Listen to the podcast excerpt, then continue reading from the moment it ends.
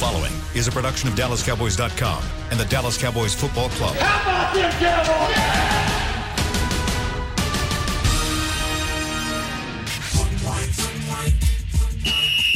Let's go, baby. Are you ready for a break? Uh, yes, Are you ready for a break? absolutely. Ready for a break? Yeah, and um, so much for that. It's time for The Break on DallasCowboys.com We were on the break. With Nick Eatman, David Helman, Ambar Garcia, and Derek Eagleton. It is Thursday, December 17th, 2020, season 16, episode number 82. Welcome to the latest edition of The Break presented by Geico. Got my crew in studio with me here from the SWBC Mortgage Studios. Nick back with us. Happy to have him Thank back. you. Eh, And- Amber's here in studio. We got Dave remote today. Maybe at some point Dave will decide to join us. We'll see how that goes. Uh, we'll have Bucky joining us in just a little bit. He'll give us our breakdown of the uh, of the uh, I'm sorry the what are we playing? San Francisco. San Francisco's defense versus the Cowboys offense. Before we do that though, That's we do need to catch up. I know we do need to catch up though on some injury updates. Uh, Dave, why don't you catch us up on the entire secondary? Like what's happening with them as far as injuries are concerned? We might have some DBs playing in this game. All right. Maybe we'll see. Mike Mike McCarthy loves to say like he's like today's the big day. Today's the day we'll find out, and then like tomorrow we'll be like, all right. Yesterday was the big day, so how do they look? And he'll be like, ah, we'll make those determinations over the weekend. Just classic football coach stuff. But uh, he did. I mean, he said he was very impressed by the work that Donovan Wilson and um, Anthony Brown were able to do specifically. Chido practiced yesterday as well. So I mean, I like the odds that two of those guys, if not all three of them, play on Sunday. Which, I mean, you can roll your eyes if you want to. I know the team is four and nine, but we really haven't seen this team play with a full complement of starters in the secondary all year. You know, Yeah. Chido missed a lot of time. AB's been in and out of the lineup. Oh, oh, I'm, I'm an idiot. Trevon Diggs, Diggs, yeah. also practiced and looked good. I'm sorry, yeah. These guys have not all been available at the same time throughout the season, so it's kind of exciting to think that they might all be able to, to play together for, for at least a, you know a couple games here. So I'm hopeful that they can all get on the field on Sunday. I'll ask you that question, Nick. If let's assume all four of them are back, how much of a difference do you think that makes for this defense? Or, or are we just mincing like it? It really doesn't matter a Well- ton because you don't think that they're all that great. I don't know. Well, well, both. I mean, because you know they went into this thinking that we can get a lot of pass rush. Our defensive backs are going to be solid at best. These four guys, Diggs and, and Chido and Jourdan Lewis and Anthony Brown. So no one was thinking that these four were going to be like Hall of Famers anyway, or Pro Bowlers even at that. So then when they're all going to go down, I mean, they have, they've said they've not played one game together. Those four haven't. Wow. Not once. That's and, amazing. And I still don't know if they'll play this one, you know, because I think they'll look at it and go, well, if we get him back, we don't have to rush this guy, or vice versa. So, but yeah, I think it, it makes a difference because they were hoping to be average, and they never, they didn't get that. So, Yeah. What do you think, Amber? I think, you know what's funny is lately I've been getting a lot of fans on Twitter getting mad at me. Some that are happy, some that are mad just because apparently I'm not a diehard Cowboys fan and I'm over here talking about what I actually see with my eyes. But good news is for those fans, I mean, this is something good because if the Cowboys do somehow find themselves into the playoffs, then you're going to have some of these guys in the secondary to be available by then. So if you're looking for something pos- positive and a lot of hope, that, that that's something good. But if it's me personally, I just don't. I, I'm with that. Doesn't really matter at this point. I'm just wanting to see some of these younger guys being able to play and take advantage of that time. Guys like Chido, it, I mean, unfortunately for him, his time is running out. You know, these free agent guys are are really really needing to put something out there on film. Their time is running out. So I hope that that guys like him are able to get back on the field and and put up some stuff that could uh, hopefully in two games help them to put something good out there to find a team or even if the Cowboys are wanting to sign them back. Who knows? You know, it's interesting in a in a season of mainly disappointments, particularly on the defensive side of the ball. You got two guys right there that have been a part of the bright spots, at least uh, the few bright spots that you've seen in Donovan Wilson and uh, and Trevon Diggs. So I'm excited to see them back on the field because I want to see if they can keep developing, and if maybe just maybe you may have found two members of an of an ongoing secondary that may be a better in the future because again. The, some of the best plays that have happened this year for this defense have come from those two players, and they're young. And so you haven't been able to say that in quite a while when you talk about the secondary for the Cowboys. So that I think is very positive. Dave, uh, talk to us about Zeke Elliott. What's the deal on him? I heard he's, he still did not. I don't think he practiced here, or he was limited. Yeah, he was limited, and McCarthy said he's going to continue to be limited. Um, just talking to, I mean, it just again, Mike McCarthy hates giving out any type of details one way or the other. But just talking to Zeke, it's it kind of sounds like the same thing as last week, which is to say they're going to limit him, and he's, you know, I would guess he's going to be questionable tomorrow when the final report comes out. But I get the feeling like he's going to play, um, just from talking to him. You know, Zeke was the one yesterday he was like uh, he was like I'm a competitor. I don't I don't care about any of that other stuff. I want to go I want to get on the field and try to win every game that I'm involved in. So yeah, I mean they're going to be very it sounds like they're being very cautious with his workload at practice, but I I think he'll play. Okay, Nick, I'll, I'll ask you this question. We asked though these guys the question yesterday, but I'd love to get your opinion on it. Tyler Biadasz returned last week. He only played six snaps. They were all on special teams. Do you think that at some point you could expect that he's going to be moving back into the starting role as the center, or and going beyond that question, do you think he should be uh, the guy that they should insert into the starting lineup in, in place of, of Joe Looney? I do. I think that they should. I mean you know, I, I I think you play the best players right now. You know, with any kind of chance you have to maybe win and get to the playoffs. But if um, but if it's if it's close, if it's a tiebreaker, and I don't really know if there's a difference between Joe Looney and, and Tyler Biadasz right now. I, I, I think Joe's better, I, but just because I would think that being in the league for that long would, would make you better. But um, I, I, think you got to see what you have in, in Biadasz as well, because you know you're going to get to a point next year where you have to decide is he is he the guy we're going to lean on here and I think he needs to get some of these games. So if it's close like this one, then I would probably go towards the younger guy. All right, we're going to take a quick early break. Uh, when we come back, we're going to be joined by Bucky Brooks of NFL Network. He's going to talk us through the San Francisco defense versus the Cowboys offense. We got lots of questions that will roll his way. We'll do that when we come right back. This is DallasCowboys.com radio. There's nothing as unique as our eyes, which is why Essilor pioneers ways to make lenses as unique as you. Varilux for super sharp vision, Essential Blue for protection, and Crizal for freedom from glare. Three cutting edge solutions in a single unique lens. So, whatever your needs, insist on Essilor. Visit your local Essilor experts and find the perfect lens for you. See more, do more, Essilor. Since 1865, Stetson hats are American made with pride right here in Texas. And Stetson is proud to be on the field with America's team. Want to show your Texas and team pride too? You can. By purchasing your own Stetson, you can look just like how the flag guys do on field at every home game.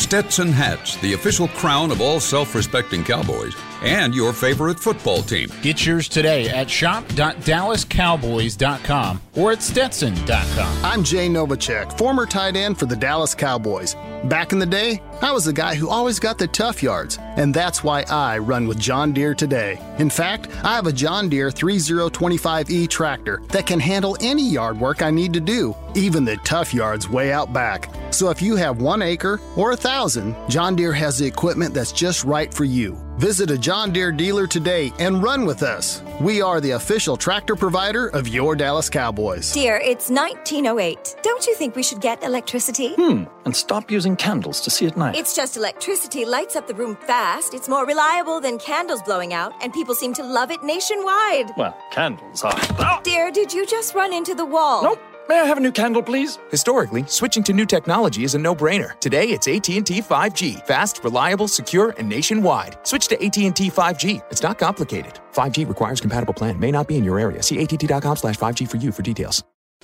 Back to the break. Find out why this year's Dallas Cowboys cheerleaders making the team is the most competitive yet. Don't miss new Hmm. episodes of season 15 every Tuesday night at 9 p.m. Central on CMT. There we go. That's what I'm talking about. All right, check it out. Season 15. 15 seasons is a lot. That's I mean, a long time on TV. Really, really good programs out there that didn't go 15. That's what I'm saying. 15 years is a long time. All right, we're going to jump in. We got Bucky Brooks of NFL Network uh, joining us now, presented by Chevron with Techron. Bucky, we start where we start every time. Let's talk about the strengths and weaknesses of the San Francisco defense. Look, this team is, is talented, and even though they're without like their big guns, Nick Bosa, Dee Ford, uh, a number of other injuries have prevented some of their top guys from playing. They're talented and they play hard. And so when I think about Arik Armstead and Fred Warner and the intelligence of Richard Sherman and the reemergence of Jason Verrett, like this is a very very talented team. And what they do is, I mean, they they play counter to the way that the Cowboys play. They're pretty simple in how they attack it. They believe that their guys are better than your guys, and they believe over time that they're able to create pressure on you by being in the right spot down after down after down and that you'll crack under the premise of having to play disciplined football. I may be exaggerating a little bit based on this past game because they actually ended up scoring two touchdowns. But is this a game where the Cowboys can actually score more than one touchdown? I mean, it's tough. I mean, it's a really good scheme. Robert Saleh has done a really good job of changing and adjusting on the fly. He used to be a guy who wanted to sit and cover three and maybe a little man free, but now they've evolved. They use a little quarters coverage, which is what Dallas plays. They really do a good job of basically throwing a blanket around your passing game and forcing you to nickel and dime the ball down the field. And they just believe the odds are in their favor that you will mess it up. And if they're able to generate any pressure at the line of scrimmage, well, then the ball comes out high and tips and overthrows lead to interceptions. And so they just do a really good job. For the Cowboys, it's about finding a way to protect up front and selectively taking your shots. Richard Sherman and Verrett both are not the players that they once were in their primes. They're good, but they still can be susceptible to getting got. So, can you selectively find your opportunities to push the ball down the field while also operating an efficient passing game and finding a way to run the ball enough with Zeke to control the tempo of the game? Uh, Bucky, one of your uh, points this week on your on, on your five points uh, five bucks article is uh, you think Tony Pollard is ready for the prime time. You said uh, he's ready to take over. So you're looking at 49ers defense. What how tough is it when you have a guy like Pollard and Zeke when you really have two true backs that you you have to game plan for? I mean, what what kind of challenges is that for defense? you know, depending on how they're deployed, you, you can create a, a, bunch of different challenges. The one thing that we haven't seen, and they did it a little bit maybe a few weeks ago, putting Tony Pollard and Zeke on the field at the same time.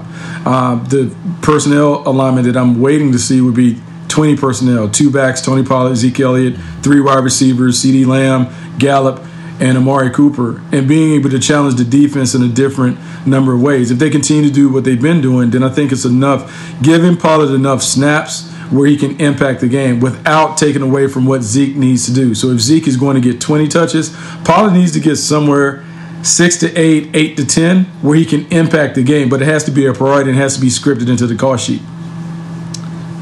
I know that Fred Warner is a very good player, but can you give me a little bit more detail? Maybe just provide me with a snapshot of what he does for them and why he's so valuable? Well, he does everything that you want to see Jaylon Smith do. He's instinctive. He reacts. He can fly sideline to sideline. He can make plays. He's tough. Um, he has a natural leadership ability to him that comes out in his play. Um, and I think when you look at him, he has emerged as one of the top linebackers. And as he goes, that defense goes. He controls the middle. And they just do a good job of just keeping it very simple for those guys so they play without clutter. And so you can see their talent on display. Hey Bucky, uh, you look at the the numbers for this defense; it bears out exactly what you're saying. They're very good. I think they're fifth overall defense, fifth in overall defense. But currently, right now, they're fifth in pass defense. They're eighth in rush defense, both in top ten. Um, that being considered, based on what Dallas does well, and you can decide for yourself what you think Dallas does well.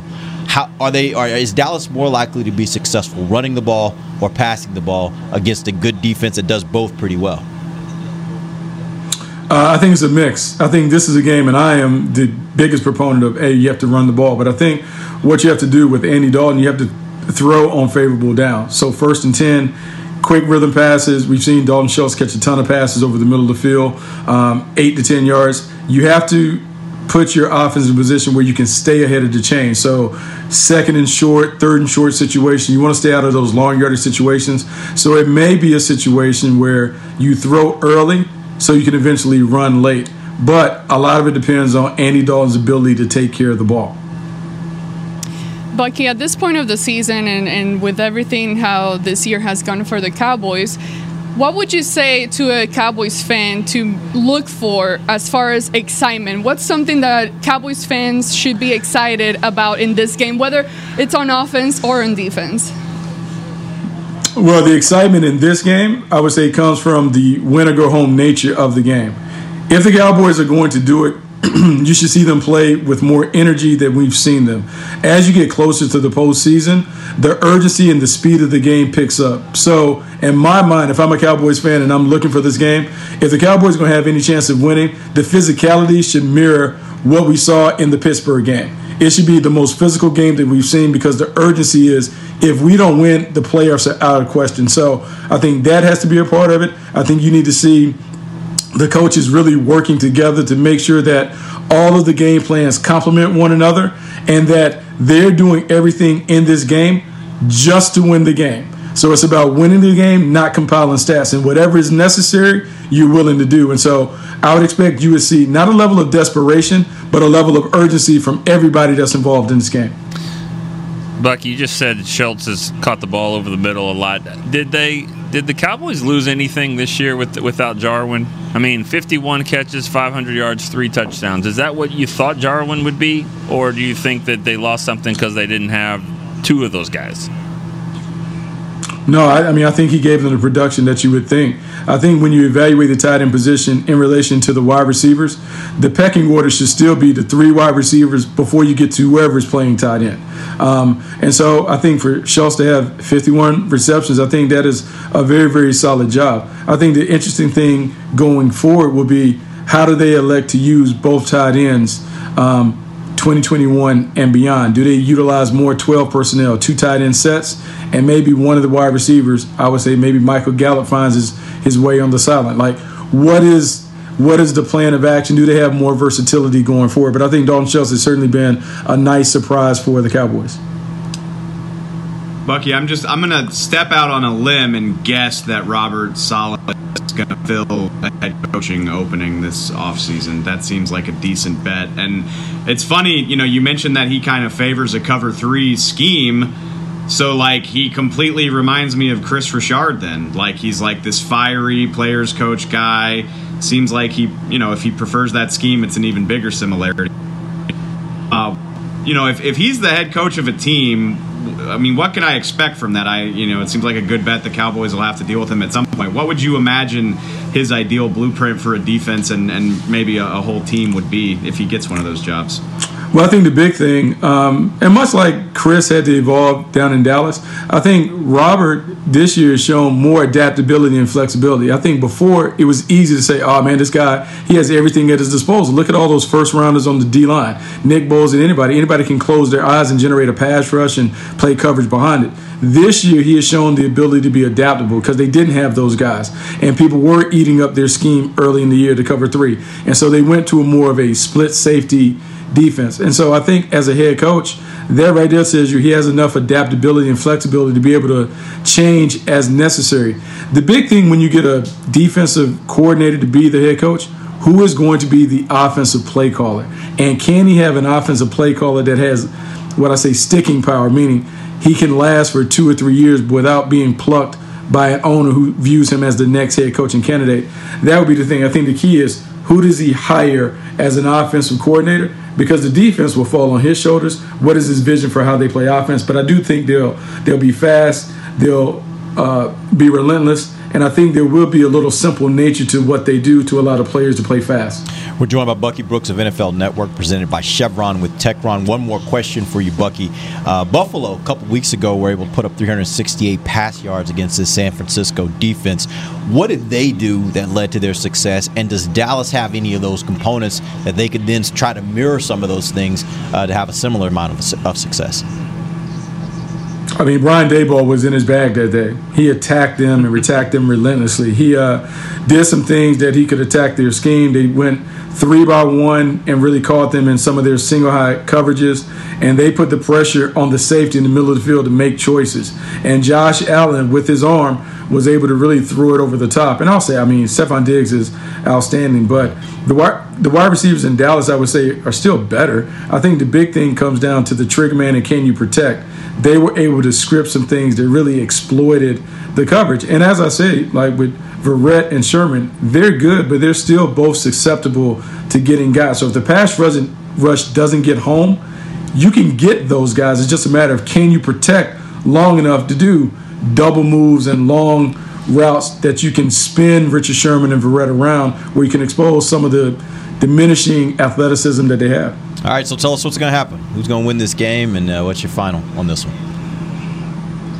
Man, this is a tough one because anytime, anytime you can run the ball, um, this is tough. And so Kyle Shanahan is going to run the ball and he's going to attack them. And all the things that the Cowboys have put on tape in recent weeks, Baltimore and Washington, they will see those things at them. I don't have a lot of confidence that they're going to be able to solve those issues. And so I think it comes down to turnovers. And so the Cowboys have to create two or more turnovers. Nick Mullens has been very generous. It is the holiday season, so maybe he'll give some away, but they have to find a way to make it Nick Mullens' game. They have to take the running game away, and that's a huge challenge for Mike Nolan and his defense. All right, Buck, we appreciate you joining us, man. We'll have you back next week. It'll be Christmas week, so we'll talk a little bit about those Philadelphia Eagles that'll be coming uh, coming around the bend that, that week. So let's go and take our final break. When we come back from this break, we'll talk a little bit more about this Dallas Cowboys offense. Then when we come right back, this is DallasCowboys.com radio. We're back with a tasty treat that's sweeping airwaves and taste buds. It's new Dr. Pepper and Cream Soda. Let's take a listen. Dr. Pepper and Cream Soda's here. A new combo that's music to my ears, okay. Let's play. Cream Soda and Dr. Pepper time. Pour it in a glass of ice. Ah, music to my ears and mouth. New Dr. Pepper and Cream Soda. A delicious duet. There's nothing as unique as our eyes, which is why Essilor pioneers ways to make lenses as unique as you. Varilux for super sharp vision, Essential Blue for protection, and Crizal for freedom from glare. Three cutting edge solutions in a single unique lens. So, whatever your needs, insist on Essilor. Visit your local Essilor experts and find the perfect lens for you. See more, do more, Essilor. The Cowboys way, where 16 Hall of Famers and 5 championships shows us what success looks like. Where turkey is always the second best part of Thanksgiving Day. Where we are all defined by one single thing the star. Where we as fans know it's our job to keep the tradition going. Bank of America is proud to be the official bank of the Dallas Cowboys and to support the quest of living life the Cowboys way. Copyright 2020, Bank of America Corporation. Dear, it's 1908. Don't you think we should get electricity? Hmm, and stop using candles to see at night. It's just electricity lights up the room fast. It's more reliable than candles blowing out, and people seem to love it nationwide. Well, candles are. Dear, did you just run into the wall? Nope. May I have a new candle, please? Historically, switching to new technology is a no-brainer. Today, it's AT&T 5G. Fast, reliable, secure, and nationwide. Switch to AT&T 5G. It's not complicated. 5G requires compatible plan. May not be in your area. See att.com slash 5G for you for details. Back to the break. If you can't go to AT&T Stadium this weekend, you can definitely bring the food to you. If you're craving the stadium's famous Cowboys cheesesteak, nachos, Cowboy Rita, when you're watching the game at home, you can place your order online for pickup at AT&T Stadium every week this season. Check out the menu at attstadium.com slash at home. Good stuff. All right, we're going to get this uh, final segment rolling. We are live from the SWBC Mortgage Studios at the Star. And uh, I want to have a couple questions for you guys about the Cowboys offense. Let's see where we go with these. Let's start first with the offensive line. We talked a little bit about them earlier this week, but I thought it was worth bringing this back up. They they allowed two sacks this this past game against a Cincinnati team that really wasn't very good on defense. They also allowed uh, 100 um, also uh, only ran for 101 uh, yards. Were you disappointed? Because I, I got the impression after watching them for a couple games that this offensive line was seemingly getting better. Were you at all disappointed by their effort against Cincinnati or about their production against Cincinnati? Or do you think it still just kind of rides with what you thought about this offensive line? Let's start first with you, Nick. I think that the offensive line is, um, I said this the other day, I think they're, they're an athletic group. They're younger. I think when the whole field's in front of them, they're going to be pretty decent, especially against an average to, you know, to below average defense like that. But where they struggle is just they, they're not very strong. And, and when you get down in the red zone and you see that, that, then you think, oh, the offensive line didn't play as well. So, but that's my only really issue is with them is that I think that they're just not very good at pushing so people back. It didn't change anything about what you thought of them, what they did in this last game. Like, uh, if you're were you a guy that was thinking their arrow was pointing up a little bit and it leveled off, or were you just thinking they were playing okay before that? Well, this is this is in my if I had to, you know, if I could pick the offensive line for next year, I mean, this would be my backups. Yeah, I think right across so you, the board. you think some of these guys have earned a place on this team? Maybe not, obviously not starters, but they've earned a place on this team based upon how they've played. I mean, the, I think I think this is your second team offensive line next mm-hmm. year, or maybe. I mean, I don't know what's going to happen with Connor Williams. That one's kind of yeah. tricky, but other than that, I mean, these these guys could be backups. So you, are going to feel better about. Oh well, if if Terence Steele's your fourth tackle, you're probably going to feel better about it than obviously if he starts. All right, Amber. The only problem with that is that you really, really don't know and cannot predict what La'el Collins' situation is going to be. Tyron Smith, Zack Martin. I mean, I think we went into this year thinking that we were pretty good at the O line and pretty set and, and comfortable with the backups and the depth at the position, just in uh, in the O line in general. And then look what happened. So that that's my problem with that whole thinking is you there's no certainty with these guys. And as much as they're great and everything, the starter I'm talking about, you cannot predict if they're going to be healthy or not. And when it comes down to that, and when you're looking to win games, when you're looking to get a touchdown, passing the red zone, helping the, the running game. Ezekiel Elliott, we see how much that has affected Ezekiel Elliott, which is a big, big element in this offense. So I think that that yeah, they're still to need help there uh, as far as some backup guys that can actually go in there with some power. I do think that these guys, they've, I mean, they've been thrown out there, and, and it's not their fault. It, it's just kind of what happened and they're to grow, but it takes time to grow and get that strength. We've seen that with Connor Williams. Connor Williams is still kind of battling there, so you just never know how, how long it's to take for one of these linemen to progress into what you're looking for. So, as of right now, to answer your question, I do think that they're just what I expected at this point. You know, it, it's one of those games that, you know, uh, I'm not expecting them to do much, but at the same time, I I didn't come out of the game thinking, man, this O line, what that was the problem. That's why the Cowboys play it this way or that way. So uh, at this point, it's just kind of what what I expect personally. All right, Dave. I I was confused at the way you framed the question. To be honest, I mean, I I thought they played great. Like, and, and I mean, again, like for what they are, yeah. Like Nick said, like there's not a guy other than Connor Williams. There's not a guy on this line that you would prefer to be starting for you next year. So I keep that in the back of my mind in everything that they do. They let Andy, you know, I, like they kept him upright for the most part. He was able to spread the ball around. The offense scored 23 points. No, like they're not explosive or awesome, but they're not. I mean, how could you expect them to be? They're all backups. I, I mean, other than like Joe Looney is the one I'm not sure of because you know he needs a new contract and you know maybe maybe he gets it, maybe he doesn't. I don't know. Um, but I tend to expect all of these guys to be in camp next year and I mean that's a good sign, and, and I want them to be like I, I, they've all earned an opportunity to make the 53 next year. I think even even Terence Steele, because yeah, I'm totally fine with him being my fourth offensive tackle. Not I don't want him to start, but you need a you know you need so. All these guys, I hope, are in camp next year, and and I hope that Tyron Smith and La'el Collins are healthy, and that's you know those are topics for the offseason. But I feel good about where they are for who they are. All right. Um, let's move on. Let's talk about Zeke Elliott. and I, I, was actually I saw this on the on the website. There was a mailbag question I thought was pretty interesting.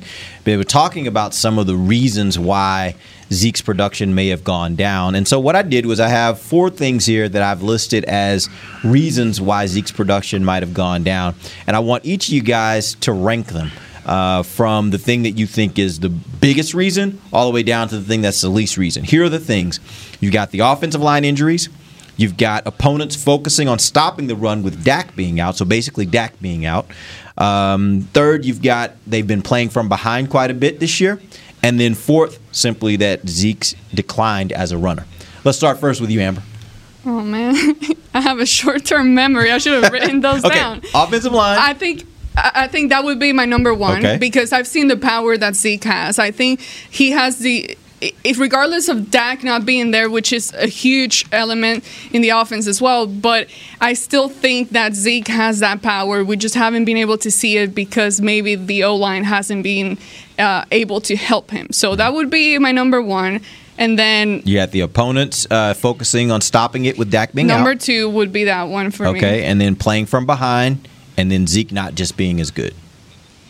Um, uh, I think Zeke not being as good would be number three for me, and then playing from from behind would be number four. I think that um, him losing the ball so many times, I mean, that's on him. You mm-hmm. cannot blame that on anyone else but him. That's his hands and his own doing, basically. But um, also maybe the the way that. Kellen Moore has been utilizing him, maybe not giving him enough opportunities, but maybe that's just an effect of him losing the ball so many times and them maybe losing somewhat some confidence in him. Um, but that would be my ranking. All right, Dave. Oh, I, I, mean, he doesn't have his quarterback, and I think that's that's the big part of it. And I mean, I know the offensive line has been banged up, but I think anybody who follows the Cowboys closely is probably aware that you know, the narrative of this great wall of Dallas has been more myth than reality over the last, you know, two or three years. You know, they haven't been this elite unit that just bulldozes everybody since probably 2016. So yeah, it would help to have those guys, but this is this is a quarterback league, and if you like, if if the defense isn't afraid of your quarterback, they're going to key on the next best weapon, which is Zeke. I have his stats right in front of me. With Dak Prescott, I know the team wasn't good, or you know they were eight and eight, mediocre, but with Dak Prescott in the lineup last year, Zeke ran for 1,300 yards and 12 touchdowns. He averaged four and a half yards per carry. Uh, and he had what? I'm, I'm, he had like seven or eight hundred yard games. He's got one this year. Uh, and you know, some of that is a byproduct of they were out of games early when Dak was still in the lineup, but.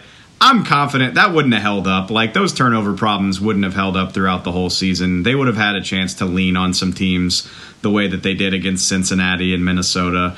And I just think I think it's hard when you don't have a quarterback that scares defenses. So I chalk most of it up to not having Dak. Okay, so that's your first one. Where where do you rank the other three? Oh well, uh, no Dak, no offensive line, Zeke's and Zeke's decline in that order. And I, I answered. It was me that answered that question on the mailbag. Yeah. I think they're all three. Val- they're all three valid questions. Um, and and I mean, I, I don't think Zeke is as explosive or dynamic as he was earlier in his career. He's got a lot of tread on his tires, but and I've said this more times than I can count on this show. Like when he's got Dak and a healthier offensive line, I think he'll be just fine. Like yeah. I am not worried about him in the long run. He's just fighting through a crappy season. And it's actually amazing that when you look at that, that you say he's relying on on Z. I mean on Dak being here because the narrative has always been since he got here that Dak mm. is reliant on Zeke. And I think what we're starting to see now is maybe the flip of that, where maybe having Dak is just as important, if not more important, to Zeke being able to do well, as opposed to the flip. Nick. Well, well oh, good. Sorry. I, Dak, I'm,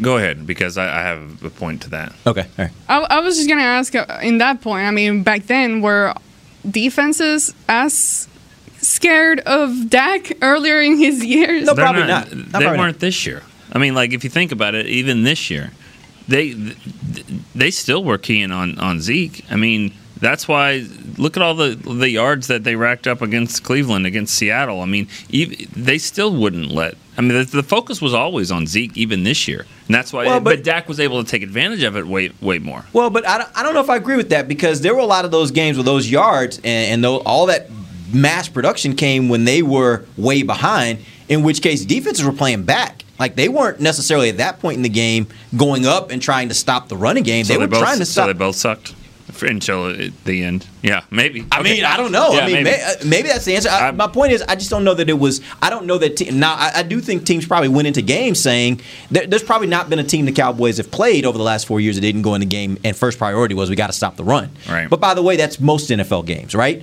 But I do think that there there were a lot of games when they were keying on the pass by the time that Dak got going, and Dak was still going. Yeah. You know. Often, I mean, the quarterback would be number one for me, just because any team that plays four quarterbacks in a season is probably going to have a bad year, and so that's because we, we saw the offensive line was good in 14. Terrible in 15 because they didn't have any quarterback, and then back to good again in 16 when they had a better quarterback. So I would say quarterback, offensive line, uh, playing from behind, those things kind of all trickle together, and then Zeke's decline would be the last one for me. And that's interesting because none of you guys had Zeke decline any higher than third. Um, and I think there are questions that people are bringing up right now. So, do you guys think those questions are invalid when you start talking about Zeke? Do you think Zeke is still the same runner that he was three years ago? No, I don't think he's the same runner that he was, but I think the difference between where he was three years ago and now is not as great as the difference of, of Zack Martin and Connor McGovern and Terence Steele and mm-hmm. and you know and La'el Collins. I think that drop off is way more way greater than his own drop off. Dave, what do you think? I just want to. I mean, back to the other point. Like, it's not wild to think that that's changed. Like, Dak Prescott is a much better quarterback in 2020 than he was in 2017. Like, he has developed as a player. So it's not like this crazy shift. It's like, oh, the most important player on your team has gotten a lot better over the last three years. I mean, it makes sense. Um, and I mean Zeke has Zeke has declined. That's what running backs do. It's like driving a it's like driving a car off the lot. Like the minute you take it off the lot, it loses value and it doesn't gain it back ever. Like every carry declines your value by a little bit. Um, and I don't think it's severe. I still think he's a talented running back, but the proof is in the pudding. He's he can't, you know, he ain't Barry Sanders. He can't do it without some help. He just, I mean, he can't, or, else he would be, in my opinion. Yep. Uh, and I don't, I mean, I don't want that to sound too harsh. And that's what I keep saying is for the pri- for the price they're paying for him, you would like to see that dynamic ability that makes him dangerous without a better supporting cast. But there's no evidence to suggest that that's true. Amber. I, I mean, I agree with what he said. I think that what we're seeing this year is just realizing that Zeke maybe is a guy that needs the help around him. And you, you talked about Dak. Yes, obviously that's going to be completely different weapon than the other quarterbacks that they've had, and obviously the O line. We've seen that, and I, I. But regardless of that, I still think that Zeke has it in him, and I think he he will be better next year. But he needs those other guys around him, and that that's maybe what we're real, realizing this year. Yeah, I think if you go back and remember where the Cowboys were when they made the decision to draft him as high as they did, he was supposed to be the cherry on top of a great offensive line. Like they, I don't think if they didn't have that offensive line at that time. I don't think they select Zeke Elliott with that pick. I think they probably go Jalen Ramsey Or that go quarterback. with a veteran quarterback. Right, right. Yeah. I, I just think that I just think that there was a whole different set of circumstances that. And by the way, those circumstances aren't here this year, right? And you don't have that offensive line, you don't have that quarterback, and so to expect that Zeke is going to perform in the same way as what you were uh, as a i- same way, despite the circumstances being completely flipped, I think is a little bit unfair to Zeke uh, in some respects. All right, we're gonna take a couple questions here, maybe one or two questions we can get to from fans. Amber, what you got?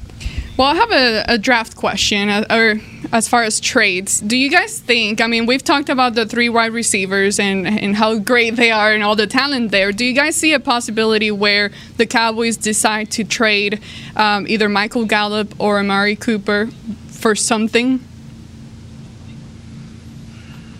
I was a lot more I was a lot more opposed to it when the Cowboys still had something to play for this year. You know, I, I hated the idea in October, you know, when you're thinking this team might have a chance to accomplish something. I still don't like it because I would rather have three really good receivers than than not. But you know, Michael Gallup is now entering. I mean, he's basically entering a contract year. He's got three years left this season. Um, it would depend get for him, but if if somebody wanted him in the off season and they would give me a high draft pick, I would consider it. I don't. I really, I don't, I, I, I would have, I'd be reluctant to to move Amari Cooper, and like he's got his haters, like people want to hate on him.